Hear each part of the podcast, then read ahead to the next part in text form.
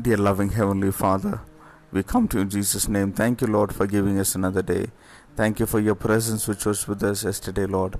We pray that your presence will go ahead of us today and do mighty and marvelous things, O Lord. Thank you for the word which you have given to us for today. For the enemy will come to devour us in the form of a lion, Lord, like a raging lion. Lord, we, we pray that you will be with us, that you will, Lord Jesus, Strengthen us, Lord, that you will, Lord, help us to remain alert, O Lord. Yes, Jesus, give us the strength to overcome the enemy, Lord Jesus.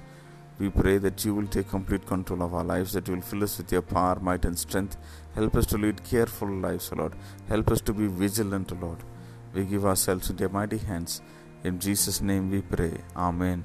May God bless you, dear ones. Have a wonderful day ahead.